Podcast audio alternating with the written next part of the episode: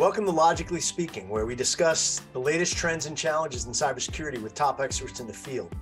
Today, you're going to learn how to keep your data safe, your operations sound, and your business ready for whatever comes next. This is Logically Speaking. Today's guest, uh, we have Kurtis Minder, the founder and CEO of uh, GroupSense. It's a cyber reconnaissance company. Uh, they deliver customer specific intelligence. Uh, they use a combination of automated and human reconnaissance to create uh, what, what I'll call finished intelligence. It's tailored to each their customers' digital risk footprint. Uh, Kurtis has also successfully raised this company from the ground up. He's got over 20 years of information security experience that span operations, design, business development. Um, and, and, Kurt's become one of the industry's leading ransomware negotiators, which uh, we'll talk a little bit about, which uh, he had an interesting, uh, you know, uh, foray into. But um, this is going to be an exciting podcast. Um, we're, we're going to jam a lot in a little bit of time. Kurt, thank you so much for joining us today. Um, you know, you and I can probably do a podcast on food and wine pairings, but but we're here to talk about cybersecurity. Um, why don't you uh, start off by sharing with our listeners what your experience in cybersecurity is, and uh, maybe we can start there. Sure, sure. And I, I, actually I don't understand why we can't do both, like the food and wine and cybersecurity. This is a new podcast format. I like this. I like this. Uh, yeah, no, thanks, Stephen. Thanks for having me. Um, honored to be a guest. Uh, yeah, so my background, you mentioned I've been doing this for over 20 years. Most of that was was hands-on sort of technical stuff. Um, I, I I was I did various operational roles, anything from you know administration to pen testing to uh, later moved into sort of architecture and design from a security perspective and i did that at small internet companies and I did it at the biggest internet companies like SBC and in uh, which is now called AT&T. Um, and then uh, I started doing sort of uh, high tech startups. Um, did a couple of those, and then the last uh, the last company I worked at was Fortinet, um, where I, I, was responsible for their service provider team. Uh, I think you and I uh, got connected because of that role, and and then I made the questionable life decision to start a company. so that I've been doing this for about eight eight plus years, a little over eight years uh, from when I started GroupSense. And uh, and just just to get to that real quick, we started very humbly in a coffee shop and uh, one customer at a time, one use case at a time. Uh, we did not do the Silicon Valley uh, sort of get big or go home route. We did the sort of pragmatic uh, growth approach, which is the hard way, but it also allows you to do pretty creative things um, that sometimes in a, in a venture environment you wouldn't be allowed to do, or or it'd be harder for you to do. Um, and and most of those things are focused on you know sort of customer outcomes and, and desires, which I'm pretty proud of. So, a lot of our listeners are in that mid market SMB kind of market space, and um, in your opinion, how does that mid market handle cybersecurity and that ever shifting threat landscape that we have? I mean, I know you and I have worked in some of the enterprise spaces, but I know that you've that the SMB is kind of dear to your heart. Yeah. Yeah, no, that's a great question. I mean, I think I think sort of the the well, first of all, the middle market in, in the SMB space is is the backbone of the U.S. economy, right? And, and these these this is why it's near and dear to my heart is um, the the the software companies um, don't don't tend to focus on that market. It's a hard market to reach. Venture money um, that funds a lot of the high tech startups really fund those startups to to sell into the early adopter markets, which are the large enterprise and financials, et cetera as a result, a lot of the tools that are available to these these to the to the market are not really consumable easily by by the broader market, the mid market and, and, and SMB.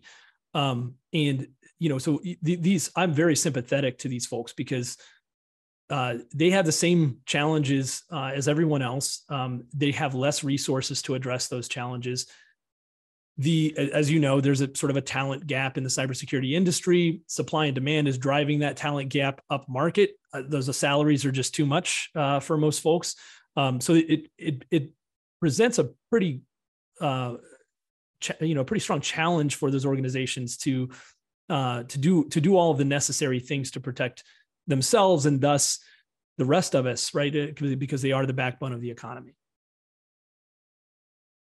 Yeah. So let's talk industry, right? So what industries are you seeing that are uh, have the least amount of investment in cybersecurity? Like what industry is is really lagging in investment? yeah, it's it's it's always uh, dangerous to generalize these things, but you know, my and my sample size is what it is, right? But but sure. but um, there are certain industries that that kind of stand out. Uh, I would say a lot of them. There's there's there's a long list, but if you look at some of the more um, sort of operationally driven industries, things like uh, trucking and logistics, for example, or um, uh, manufacturing and, and things like that, seem to be a little bit behind uh, in in these areas.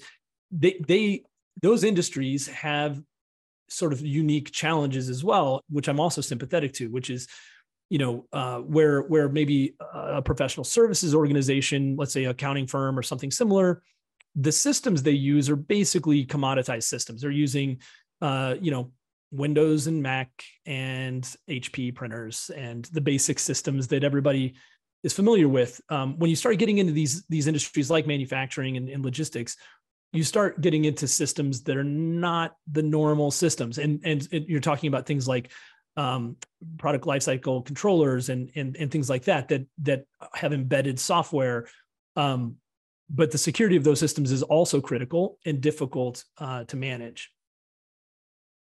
Yeah, I mean, it's um, you bring up a couple of really good points. I mean, when you think about the cyber threats and the, and the threat actors that are out there, what what are you seeing? What's your team seeing that that would be unique to the mid market, maybe more so than anything else? Is is there anything that kind of jumps out at you that says this is kind of a new threat vector or this is kind of the same old routine kind of attack pattern. Sure. Well i think um the you know take for let's just take nation state activity out of this for a moment and and and focus on cyber crime or or those those types of attackers for a second. Most of them uh, you know for the most part the best for the for the listeners they're running a business right?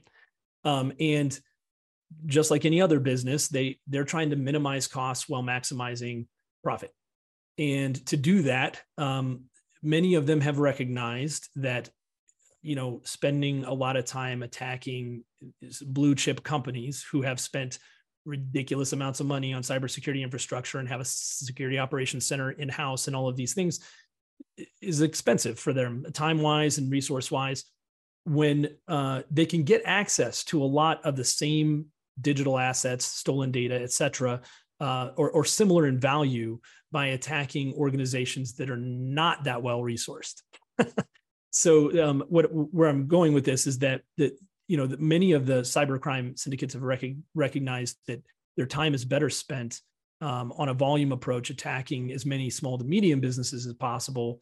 Um, and when I say when I talk about the data, uh, what we so we see uh, uh, just ransomware is one of our specialties, right? So in ransomware, you know, one of the things that the threat actors do is they take a copy of as much data from the organization as they can before they execute the ransomware. Well, uh, what we've seen in those in those sort of sample data sets is that you know the, the, these these SMBs and or mid market companies that are being attacked have some of the same data or some of the same critical data as the big organizations that they could have attacked because they're suppliers to those organizations, right? And so they they they're they're actually getting access to the same stuff for cheaper, uh, and they're they've they've recognized this, um, and that's I think that's something.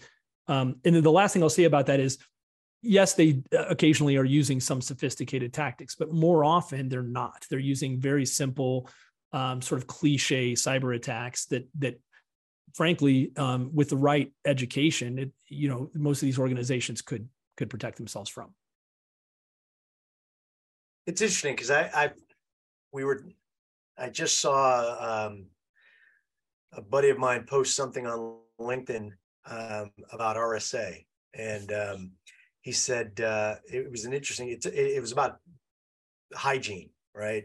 Right. He said um, he saw someone leave the bathroom without washing their hands, and he thought, you know, that reflects upon your company and their their own security hygiene.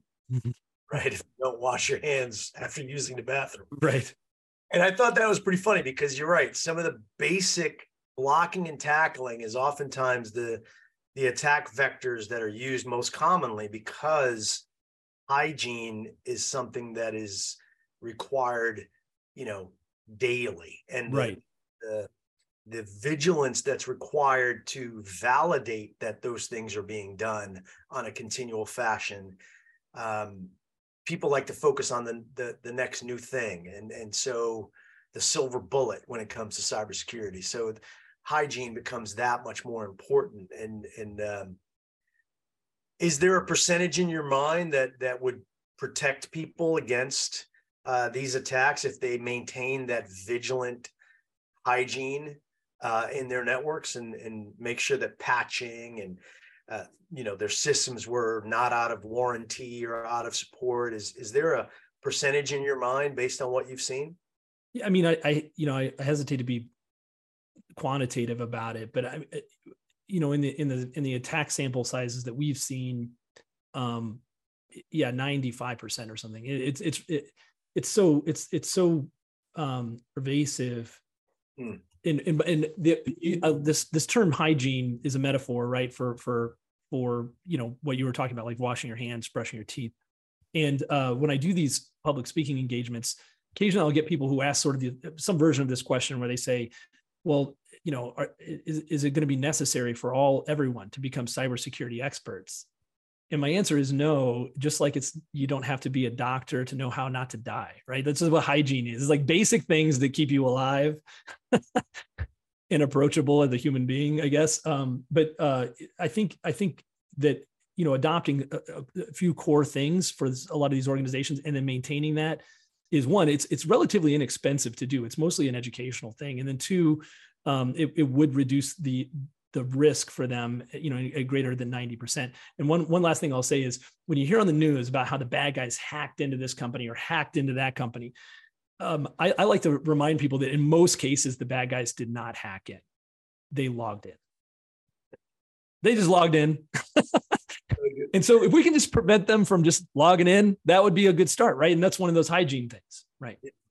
Yeah. So I want to shift gears because because I did one of the most you know interesting things that that you and I have always talked about are are these your your introduction into ransomware negotiating and um, I, I know you you you can't mention names so I, I want to respect that but could you walk us through a recent negotiation you know sure. leave names out to protect the the innocent but um, you know maybe share with our listeners some of the kind of engagements that you've been involved in um, most recently that might help them to either become more aware or protect against you know i, I shared one of your stories recently where um, you know a ransomware uh, a company was attacked with ransomware they went to go activate their uh, incident response playbook and it was on a device on the network that had been encrypted right? So it, it's one of those scenarios where they forgot to print out their incident response playbook so they would have it in the event of an incident. Right. Uh, but could you walk us through one of those ransomware negotiations that you've done? Sure. And and and just to set a baseline, when we started doing this a few years ago, we, you know, the primary engagement was that it was what I would say, th- what I would call threat actor engagement or or the negotiation part over the years, though, it's evolved to be a little bit more comprehensive than that. It includes um, so what what I'll tell you what happened is you know we'd go into these t- negotiations, and the first question every victim would ask is, "Should we pay?" And the answer is, "I don't know. That's a business decision, right? like I don't know the answer to that. Let me help you uh, figure that out." And and so we we we in the front end of these cases now we're we're helping the companies sort of fully digest what the what the ransomware impact is uh, and then helping to the best of our ability helping them come to a quantitative sort of decision on whether it makes sense to engage the bad guys at all. And then uh, ideally that that quantitative decision would also drive some kind of number like roughly a range of what they would be willing to pay to to get out of the situation right? Um the uh the other part of that is there's a compliance part. So we got to we got to work through that make sure that you know it doesn't make any sense to engage if, if if if it's against the OFAC sanctions, right? And so we we have a process for that as well. Um, we then, uh, if we go through this process with a company and we we decide yes, this makes sense, um, we'll we'll engage. Um, the, then this meat that's the meat of the sandwich. That's the negotiation part. That's where I or my team engages with the threat actors on the on the company's behalf and, and tries to drive that number down. Um, and then and also ensure that we're getting um, you know what we what we ask for for the money. The, d- there's a parallel process that we run which involves cryptocurrency. So in the end of this you're going to i you know likely make a payment via cryptocurrency to to a threat actor most companies don't already have a digital wallet with a with a balance in it ready to do this. Um, and while you know you and i stephen can open up a Coinbase account and just transfer money from our bank account some commercial banks aren't really cool about that right? And they and they and they actually limit the amounts and or restrict the amounts that can be so we need to get in front of all of that because at the end of the negotiation the bad guys don't care about my banking processes. they just want their money and they get really impatient. Um, so, so those are, that's all the components. Um, and, and remind me, cause I want to come back to the beginning part uh, with the business impact. Cause there's, there's this thing I call the ransomware blast radius. I want to talk about that, but I'll come back to that.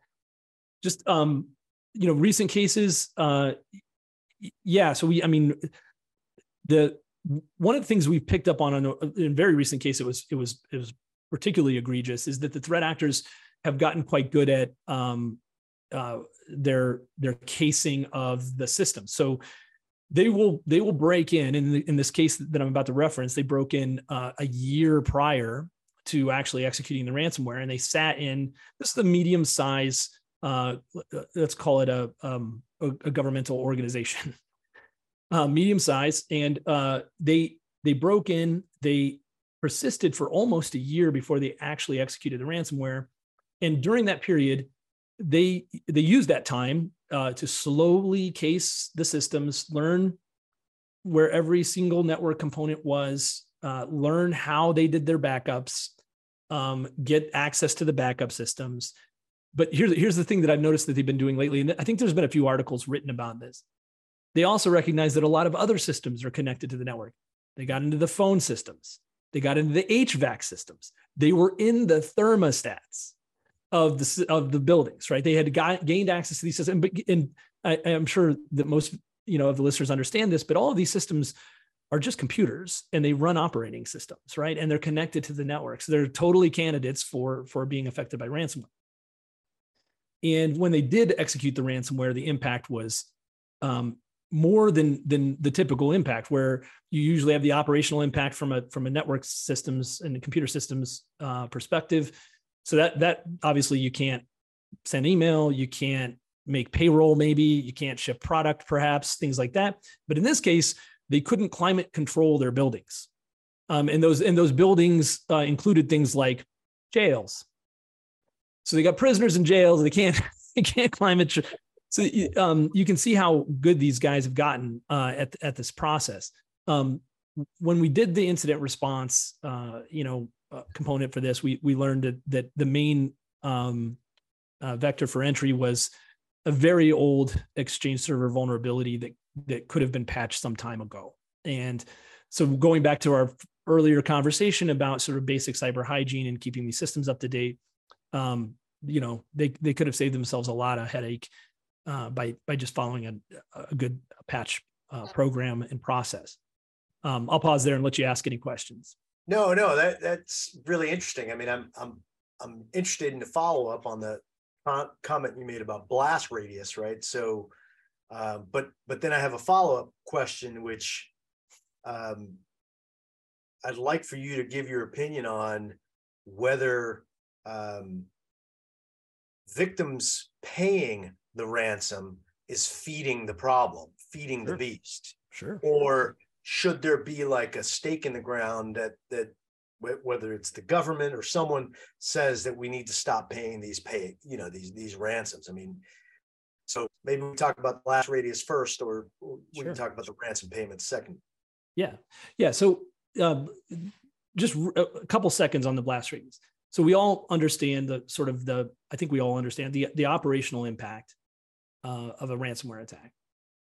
Um, and we probably understand now at this point, as, as much has been written about it, is sort of the next you know concentric circle around that is is the sort of um, extortion data exfiltration impact, which includes things like brand tr- trust in your brand, um, you know, customer confidence, uh, right. maybe maybe employee morale because because if they took PII and they're dumping employee data, um, things like that. Um, so I think we understand those. The more complicated things that I sometimes like outlast the actual attack and, and sometimes uh, have a longer lasting and sometimes more expensive impact are, things like, well, what if you can't make payroll for two weeks and 25% of your staff just quits? How much does it cost you to re recruit, retrain, and rehire for those roles.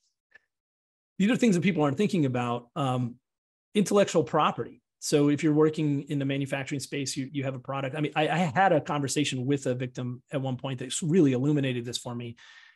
They were a manufacturer. They they got hit, and uh, they just like we talked about, the bad guys took a copy of as much of their data as possible, and in that was a let's call it a recipe that uh, for their for their manufacturing product and in that data set and at the end when we were kind of doing our postmortem and talking about you know the go forward plan the ciso told me that his while this was painful and expensive the pro, the actual ransomware attack itself his biggest concern was if that intellectual property ends up in the hands of my competitor in china in five years i have a bigger problem mm-hmm. Um, and it, it's in for in the smaller the company and the more critical that that sort of trade secret is, the bigger impact it might have, right? And, and on their business specifically. So these are just things that we, we want people to think about um, when prioritizing protecting themselves from a ransomware attack. It's more than just your stuff doesn't work for a couple days. It's more than that. It's a lot more than that. Right. Um, yeah. So I'll stop there. no, no, that that's that's really good. I think I was having a conversation with a client uh, just the other day, and um, they were not thinking about the cascading like the ripple effect of right. Eh, you know some type of outage and and what we talked about was not just um, a ransomware attack or a cyber attack but anything catastrophic to their from an environmental standpoint and and this was a manufacturing plant around um, you know the food industry and mm-hmm. and they they had a major operation in in you know making sure that the integrity of what they were mixing and and the food that they were dealing with um, at various levels right? So there's a physical level there's a logical level there's a cyber level. So it it yeah i mean you're absolutely right. The cascading effects are can sometimes be disastrous. In this case they would have to shut down the entire plant if if they had some uh, challenges, and then eliminate all of their inventory food wise, and and ensure that that things were uh, to the you know the regulatory uh, levels. Sure. So it's um, you're absolutely right. There, there's so many layers, and I think that oftentimes most people are just thinking operations, making sure that things are continuing to go, but there's brand protection and others. So that's really good. Um, what about like uh, eh, you know what, what's your team seeing that that uh, could possibly give our listeners that look over the horizon? Is there anything that you can? I know you don't have a crystal ball, but like, is there anything that you're seeing that are new kind of attack patterns that might be uh, uniquely uh, different from what you've seen in the past? Um, you know, other than the threat actors continue to innovate on on the kinds of systems again going back to my original comment which was they're running a business and they're trying to figure out how to do this more quickly and more cheaply um, you'll you'll find you know some articles written about some of the new attack vectors around things like virtualization uh, things like that and so the you know the threat actors have recognized hey we can impact more systems by attacking the bare metal sort of um, virtual machine uh, operating systems, which have virtually no protection on them to begin with. Um, and uh, yeah, so they're getting smarter about that. I think, you know, if I was going to say something positive, I think, you know, awareness is up. um, you know, the, the White House just released the cybersecurity strategy uh, doctor, uh, uh, document. I don't know if you got a chance to review that, but, you know, there's some encouraging things in there, although you know, government doesn't exactly move at our pace, Stephen. uh, but I'm encouraged that it, at, it, that it's getting visibility at that level. Um, and I think, uh, you know, I, I know we've seen where you know federal law enforcement has been able to disrupt some of these folks. Unfortunately, you know, not very many bad guys are actually getting arrested, so they just stand a new one up. But uh, it, it, makes it expensive for them. And, and as long as we can continue to, to raise the bar from a protection and, and prevention standpoint on our side and, and have the law enforcement doing their part, um, I think, you know, it makes it harder for the bad guys. I want to, I want to tap your, you know, kind of experience when it comes to artificial intelligence, because that, that's been something that's, you know, everyone's talking about AI, ChatGPT, um, spoke to someone in the industry recently about uh, phishing attacks that are becoming highly scripted and very um, like almost spear phishing mm-hmm. using things like ChatGPT that um, are really hard to, to determine whether or not it's a phishing attack or not right. i mean how are you seeing ai on the threat actor side, but then also being used for good to combat those types of attacks. Yeah, I mean, you you you hit some of the some of the use cases. I mean, the very first application, you know, that the threat actors jumped on with with the AI is was was were the phishing campaigns. Um, we we did some experiments early on too with with tools like ChatGPT, where we you know we said, hey, look, here's my profile. I'm a I'm a 46 year old male. I live in Colorado. I, you know, just describe, I'm a CEO of this company. This, you know, this is anything that you could find out about me on LinkedIn, I guess. And then we just asked ChatGPT, how would you send me a phishing email, an effective phishing email? And it was good. It was real good. I would click on that. It was really good. And so what it does is it it it, it adds a level of scale and customization to those phishing attacks that are kind of scary. Um, they're kind of scary. Now, the second part of your question is can we combat that i think so you know that, that same ai technology can be used to learn about those attack tactics and automatically create protection mechanisms inside our, our mail appliances and things like that um, i think those are those are useful um, tools it also helps with uh, you know just general knowledge transfer for for folks um, our our analyst team uses the ai technology for explaining uh, mitigation techniques when we send an advisory. And to do that more quickly and at scale and with more detail is useful. Yeah, no, that that's that's interesting. And I, I think that the speed with which these things are being created, which used to be marked in like weeks and months, are now marked in hours or yep. minutes, right? And that's to me the most concerning um, because our ability to react to them, you know, it's always this cat and mouse, right? Our yeah. ability to react to that, we have to be that that that much faster. Exactly. Um, let me ask you, kind of a forward thinking. How do you think um, the cybersecurity landscape is going to change over the next five to ten years? Right, you and I are. I hate to say it, but but we're we're some of the older uh, guys in the industry. But I mean, uh, how do you see it changing in the next five to 10 years. I mean, you and I have probably, you know, we were in this when all the rage were firewalls and that right. was like, ooh, that's, that's so new. And, and then IDS came out, then IPS, and then, now, you know, so now we're talking next gen things and right. leveraging AI and, and machine learning. What do you think is kind of the next wave that if you, if you had kind of that, that time machine and go out 10 years, what do you think will will be that next wave?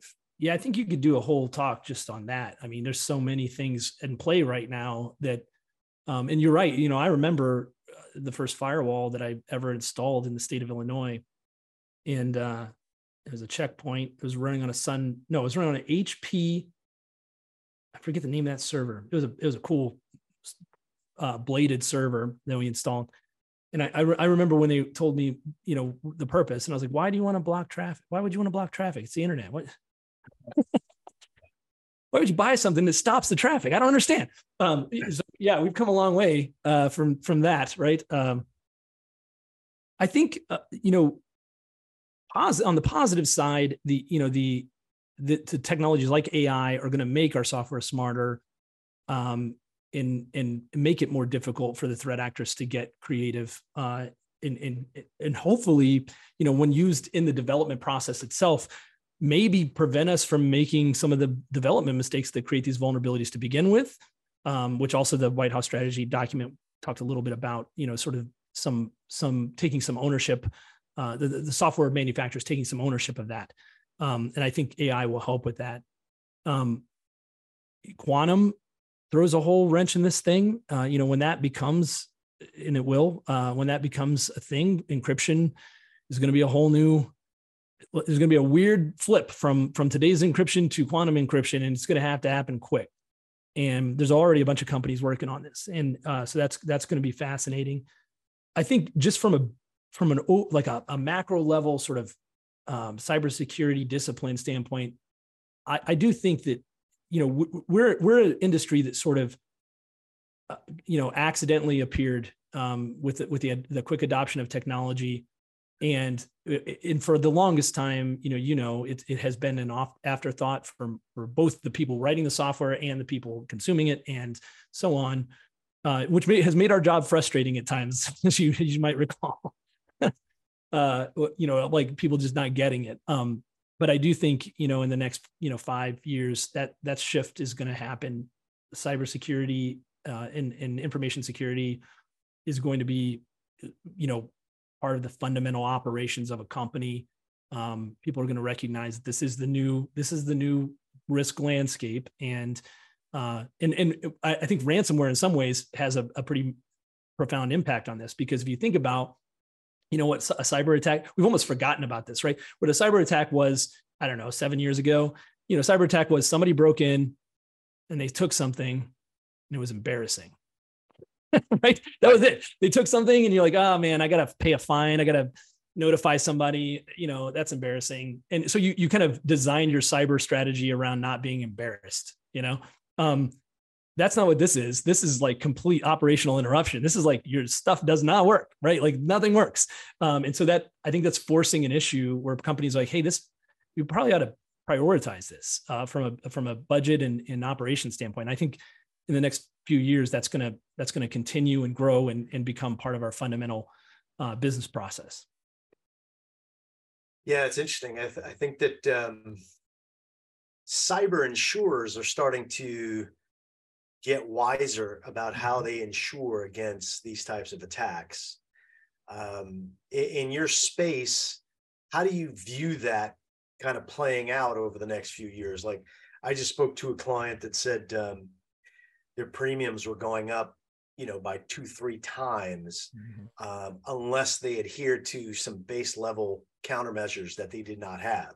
Right. So, do they invest or do they pay the insurer? Do they rely on cyber insurance as that net? I mean, do you have an opinion on on how that's going to evolve and and whether or not the cyber insurers are going to remain in this market? Well, as long as there's money, you know, I think they will. I, and I and I do think I think I've seen what the same thing you're seeing, where you know used to when you signed up for cyber insurance, you got a questionnaire and you just filled it out. Yeah, yeah, yeah, yeah, yeah, yeah, yeah, and then it is underwrote based on your your answers to the question. Now they check.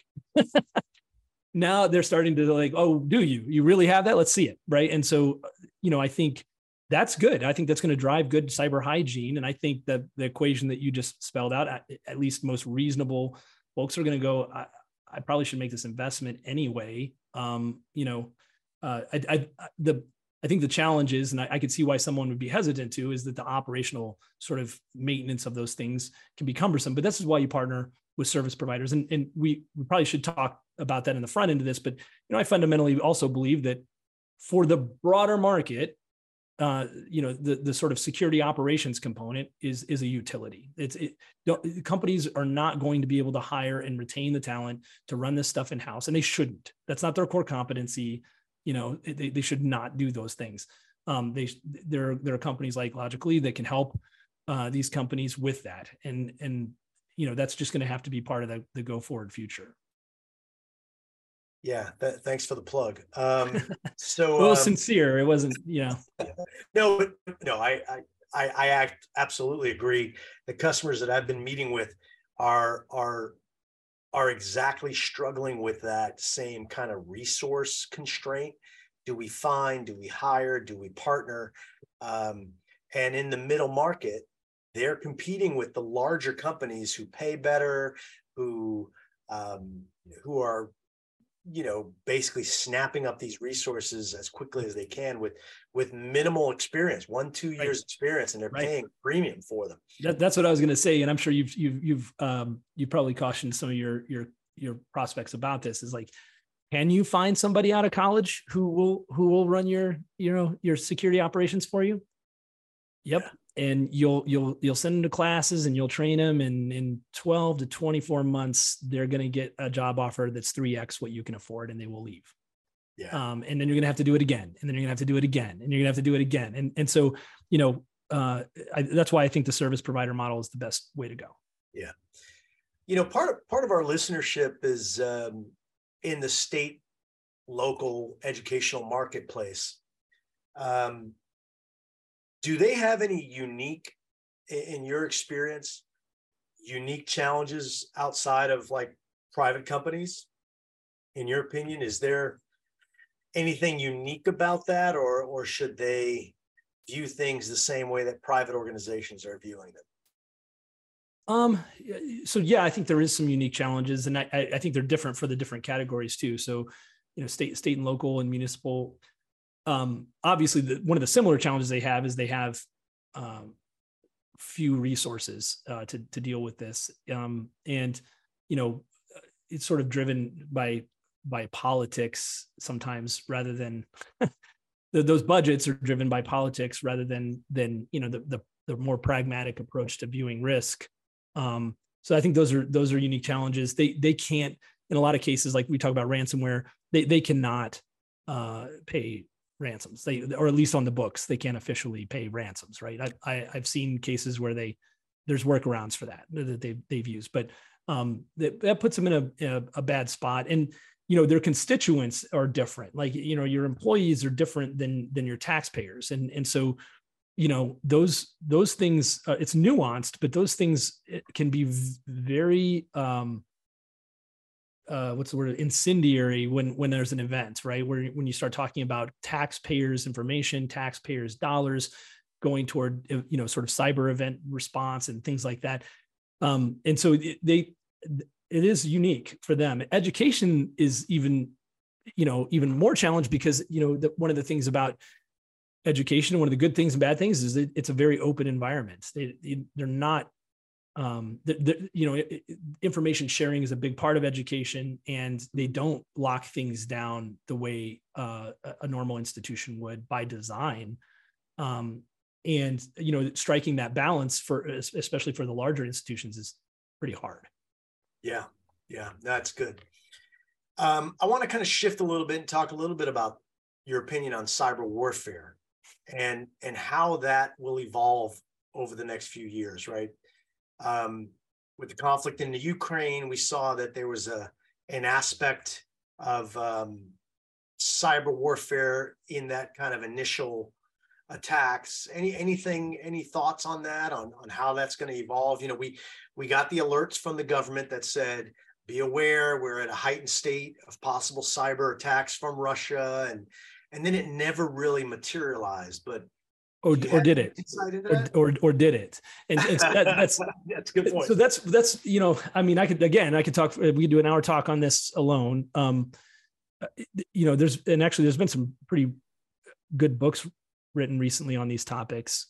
Actually there's one of them behind me here. The art of cyber warfare by Jon Jon DiMaggio. You should read that book. It's a good book. Um so uh the our, our adversaries, uh, I won't name the specific countries right now, but our adversaries have for years been successfully infiltrating our power grids and um, our networks, eh, you know, uh, the, the nation state components of these countries, primarily Russia, uh, North Korea, and Iran, or the uh, and, and China are kind of the ones we're talking about. China's been doing it primarily for industrial espionage, less cyber warfare, but they're they're similar um, in that some of the stuff that they're stealing is military. um, I I do think so again, I, am going to try to make a short version of this thing, but like we we we created an amazing cyber weapon when we did Stuxnet. Yeah. It's amazing, remarkable that when we and for the listeners, this is where we went. We sent software to basically go mess up Iran's nuclear enrichment program, and it worked. And I just think, like in the military, like let's say you create a, a new weapon that nobody else has, which is what we did. We created this new amazing weapon that nobody else has. And it can, let's say, for example, this is just hypothetical. This weapon can shoot through any kind of uh, surface. What's the next thing you do? You make a surface that that thing can't shoot through, right? That's the next thing you should do. We didn't do that. So we created we created industrial espionage slash you know uh, malware that can destroy uh, ICS control systems, you know, from a remote, whatever. And when that got loose, it was used against us and it was used against Ukraine, and we weren't ready for it. And so I think you know, going back to to the cyber security document, that the government they're now recognizing, hey, we're we probably should have done this before, but we need to shore this stuff up. Um, I live in Western Colorado. Uh, tomorrow, actually, I'm speaking uh, at a at a um, a meeting where I'm I'm trying to get grant dollars to to help with this. Like, it's no secret to Russia that one quarter of the U.S. population is fed by a single river that runs through my town. and what have we done to make sure that all of the industrial control systems that that control that water are secure? Probably not enough, right? Probably not enough. And so I think we're behind, and I think that um, I think that that we're finally getting, uh, you know, I think we're finally getting wise to the fact that we're at risk here if there were a, a larger kinetic impact that this could be used against us. Um, and the, the, the, the, I'll tie it to, to the, the role that everyone plays, including our customers and our, our constituents. And that is that this basic cyber hygiene thing that we talked about is in my mind, and I've, I've done talks on this, is in my mind a civic and, and national security issue.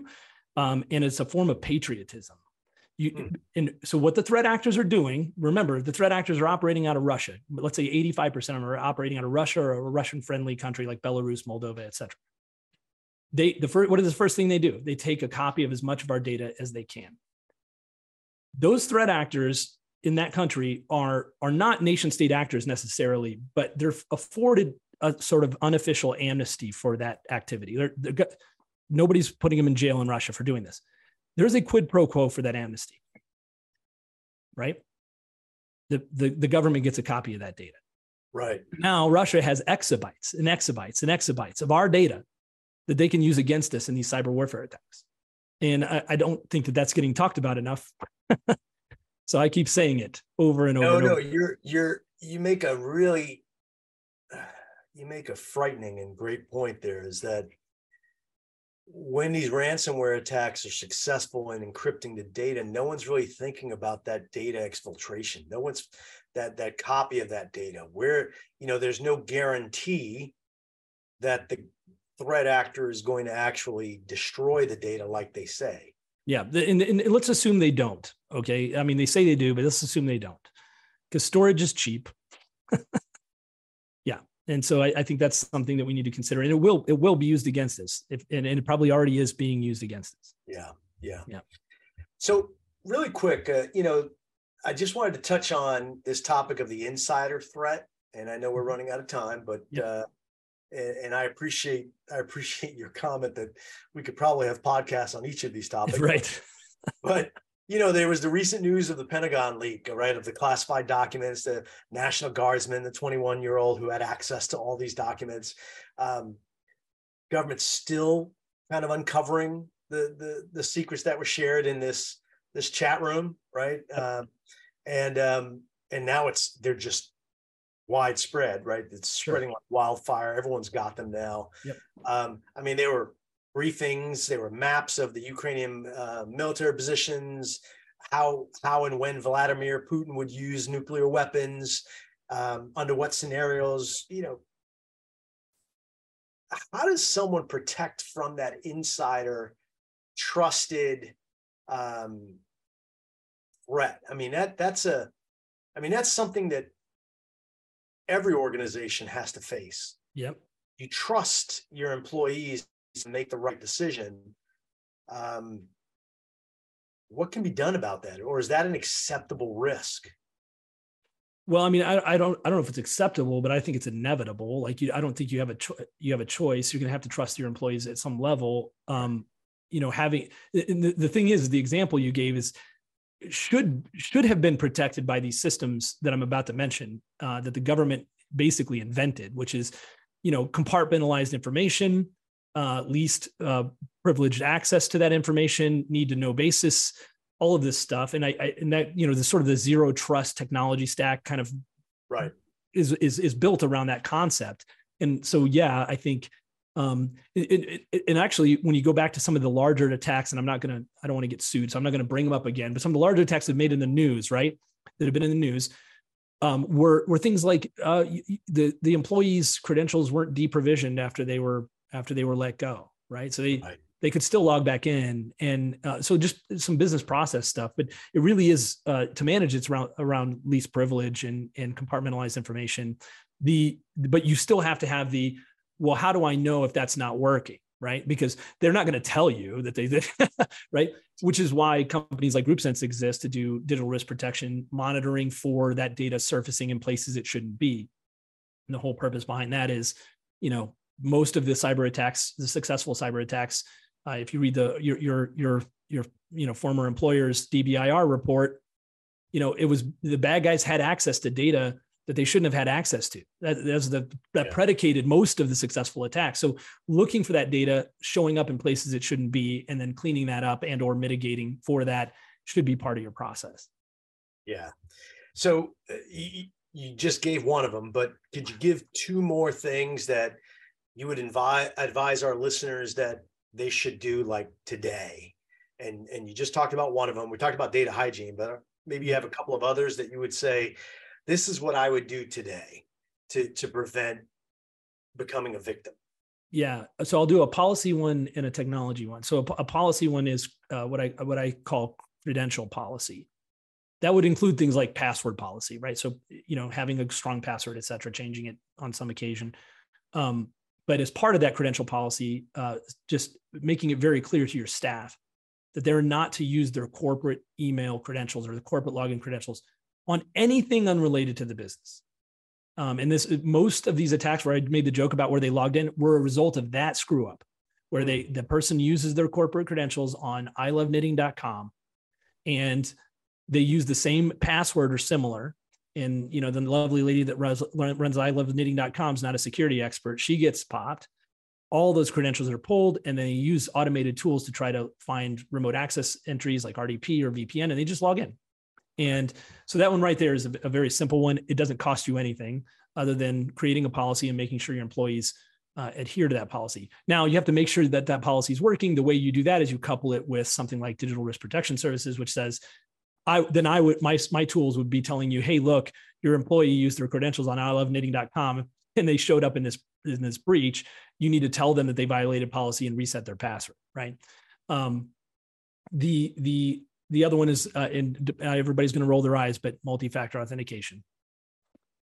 Just do those two things, and and uh, you're you're going to be a lot better off, um, and everywhere possible, right? No, that's fantastic. You're absolutely right. It's it's the um, basic blocking and tackling that I think yep. oftentimes gets missed. Yep. Uh, Kurt, look, I, I, appreciate your time. Um, this has been a very provocative conversation. I'm sure that our listeners are, are thinking about ways that, that that they can use some of the information you shared. Thank you very much for your time. Um, as always, always a pleasure. Yeah, thank uh, you, Steve. Well, that's that's all for this episode. Make sure you tune in next time for Logically Speaking and stay cyber first and future ready.